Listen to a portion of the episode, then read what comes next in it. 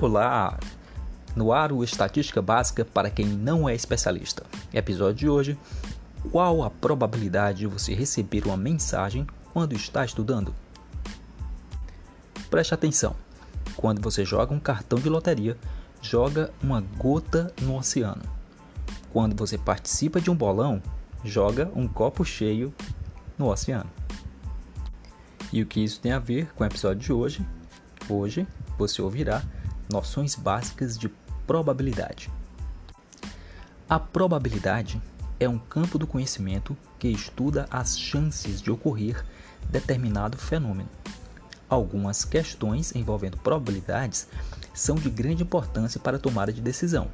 Um show, por exemplo, pode ser cancelado caso se entenda que a probabilidade de chuva no horário do show seja grande o suficiente para tornar o evento inviável. Por falar em evento, em probabilidade, a palavra evento tem um sentido especial. Vamos apresentar esses conceitos a partir de agora. E o que são processos estocásticos finitos? O processo estocástico é o que apresenta uma sequência de experimentos, cada um deles com um número finito de resultados, com dada probabilidade. Se a sequência é finita, o processo é dito estocástico finito.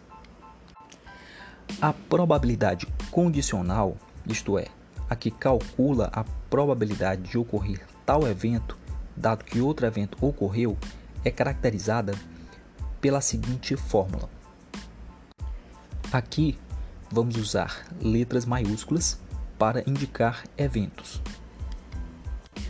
Quando eu falar P de A dado E, você deve imaginar P parênteses A barra vertical do tamanho da letra E fecha parênteses. Quando falar P de A, por exemplo, estarei me referindo a P abre parênteses, letra A, fecha parênteses, para indicar a probabilidade de ocorrência do evento A. Vamos à fórmula. P de A dado E é igual a traço de fração, probabilidade da interseção entre A e E sobre a probabilidade de ocorrência do evento E, considerando um espaço amostral ômega possuindo os eventos A e E, com P de E maior que zero.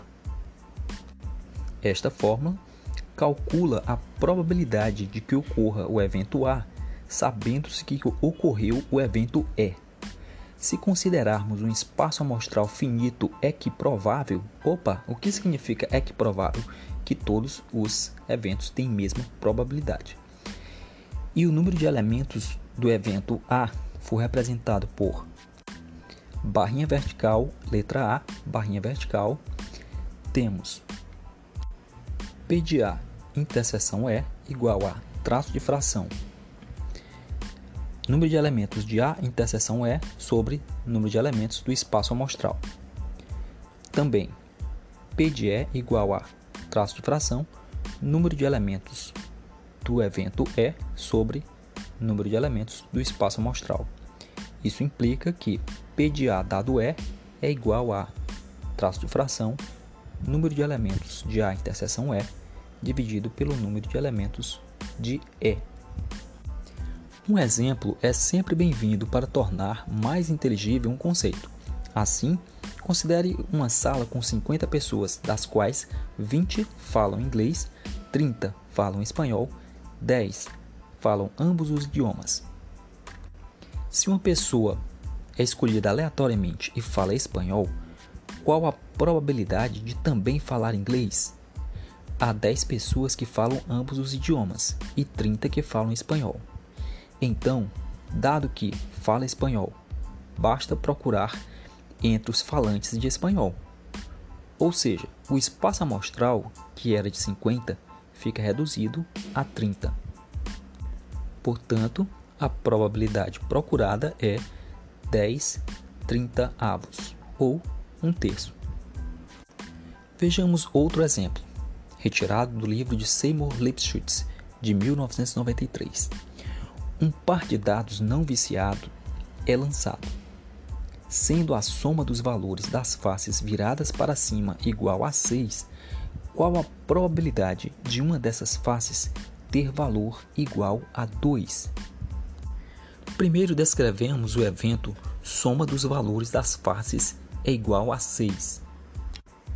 Você pode descrevê-lo entre chaves com os pares 1, 5, 2, 4, 3, 3, 4, 2, 5, 1.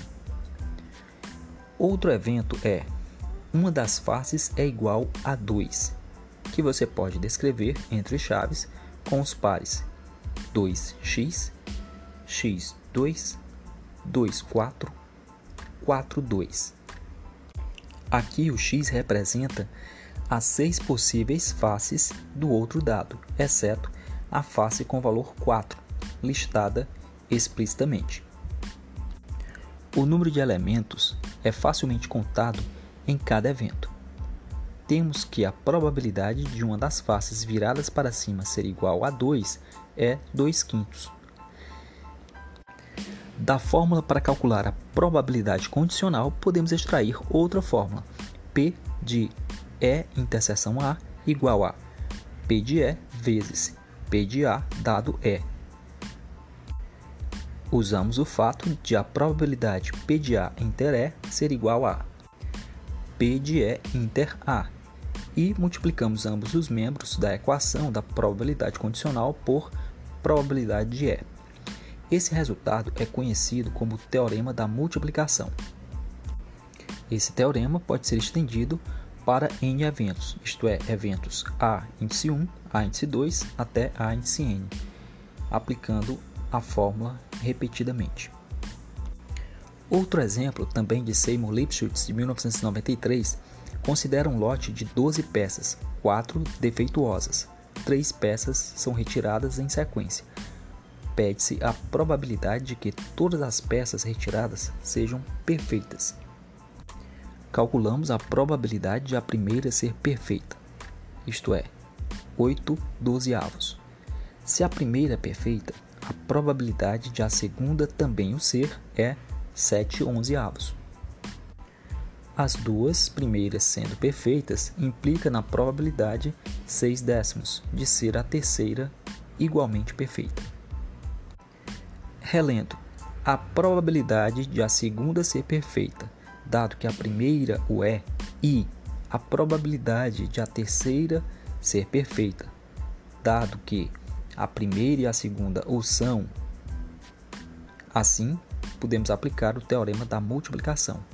A probabilidade P é igual a 8 dozeavos vezes 7 onzeavos vezes 6 décimos que é igual a 14,55 avos.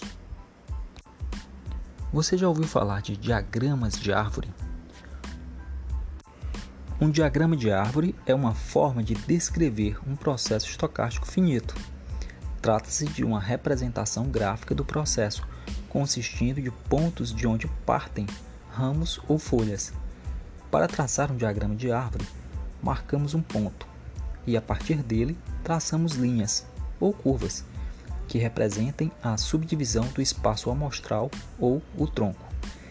Cada subdivisão também pode ser dividida, sendo chamadas de ramos.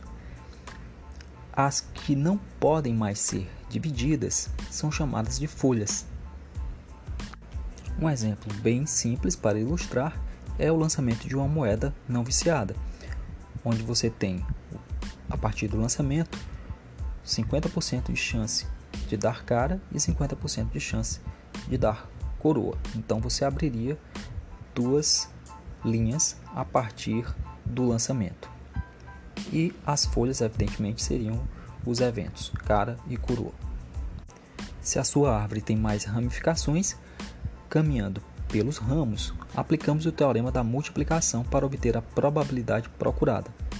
Por exemplo, para chegar na probabilidade de ocorrer um evento A, você pode passar pelos pontos onde tem probabilidade P1, P3 e P7, multiplicando as três para chegar na probabilidade de A.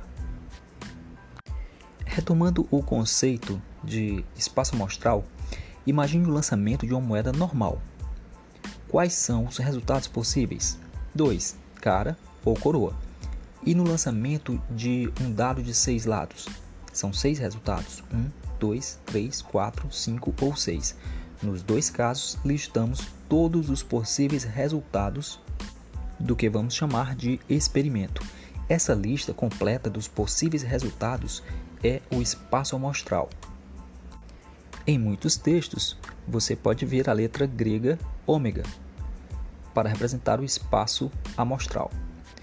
Qualquer subconjunto de ômega constitui o que chamamos de evento. Assim, se designarmos este subconjunto pela letra E, temos que E está contido em ômega. Para medir a probabilidade de ocorrência de um evento, calculamos a razão entre o número de elementos de E e o número de elementos de ômega. Voltando aos nossos dois primeiros exemplos, podemos calcular facilmente a probabilidade de dar cara no lançamento da moeda. Da mesma forma, um simples cálculo mental nos dá a probabilidade de sair um número 2 no lançamento de um dado de seis lados. Algumas propriedades da probabilidade ficam evidentes a partir da fórmula que mede a probabilidade de um evento. Desde que E é um subconjunto de ômega, fica claro que a probabilidade de um evento jamais excede a unidade, isto é, P de E é menor ou igual a 1. Mais ainda, qualquer que seja o número de eventos dentro de um espaço amostral, a soma das probabilidades deles também não excede a unidade. A equação seguinte descreve esta propriedade somatório das probabilidades dos eventos E, índice I, I variando de 1 até N, é menor ou igual a 1. Perceba que se o somatório dos eventos for igual a N, então o somatório não é mais menor ou igual, mas simplesmente igual. Isto é particularmente útil para se fazer o cálculo indireto de determinados eventos. Por exemplo, considere três eventos dos quais sabemos que a soma das probabilidades de dois deles é igual a 0,7. Podemos concluir que a probabilidade do terceiro vale 0,3, pois é o valor que falta para a unidade. Vamos a um exemplo. Uma urna contém 10 bolas idênticas, exceto pela cor, devidamente misturadas. Sabendo que 3 são brancas, 3 são pretas e 4 são amarelas, calcule a probabilidade de cada um dos eventos descritos abaixo. Evento A é igual a chave sair uma bola preta na primeira retirada. Fecha chave. Letra B. O evento é sair uma bola verde na primeira retirada. Item C. O evento é sair uma bola amarela na segunda retirada, sabendo que a primeira bola a sair era branca e não foi reposta na urna. Para o item A, a resposta é 3 sobre 10 ou 0,3. Se quiser, pode dizer que equivale a 30%. Nos demais casos, segue-se este modelo, observando que, nos casos de duas retiradas consecutivas sem reposição, o número de elementos do espaço amostral diminui de. Poderíamos ainda combinar eventos em retiradas com e sem reposição, e querer saber a probabilidade total, sem que saibamos o resultado da primeira retirada.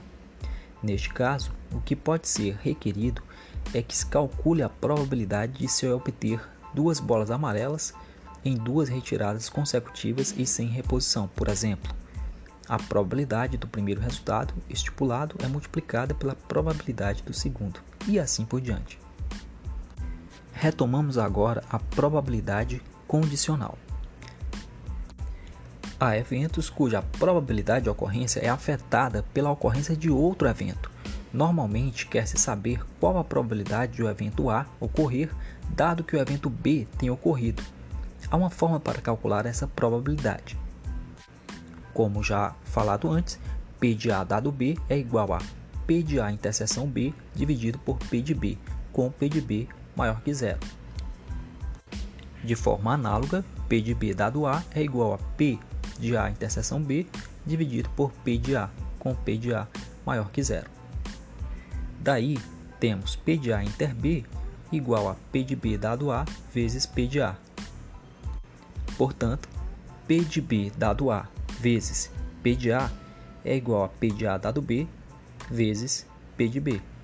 Imediatamente, pode-se calcular o P de A por P de A dado B vezes P de B, tudo isso dividido por P de B dado A, que é a regra de Bayes.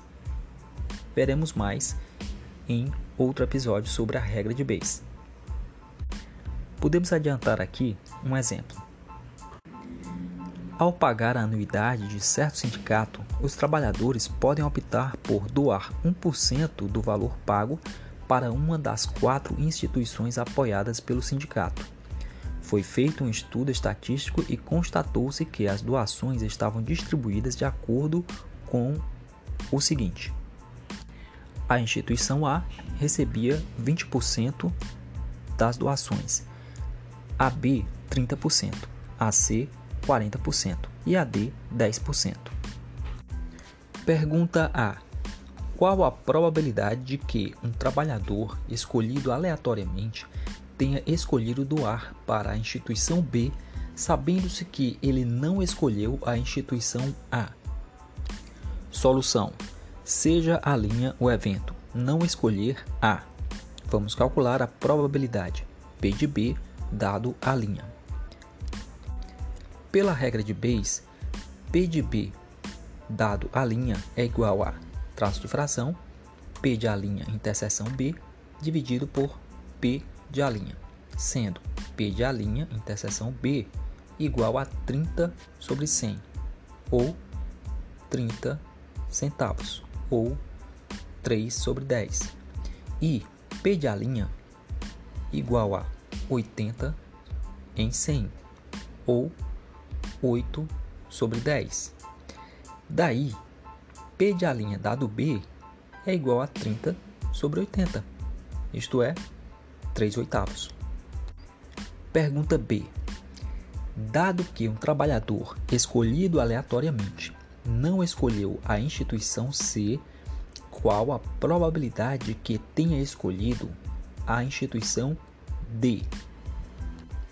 Caso você não se lembre, Vou repetir os percentuais para cada instituição: 20% instituição A, 30% instituição B, 40% instituição C e 10% instituição D. Solução para o item B. C' será o evento não ter escolhido C. Vamos ao cálculo. P de D dado C' é igual a traço de fração P de D interseção C' sobre P de C', isto é, traço de fração, numerador 10 sobre 100 e denominador 60 sobre 100, resultado 1 sexto. Para finalizar este episódio, Vamos anotar que dois eventos são ditos independentes se e somente se a probabilidade da interseção entre eles é igual ao produto das probabilidades de cada um.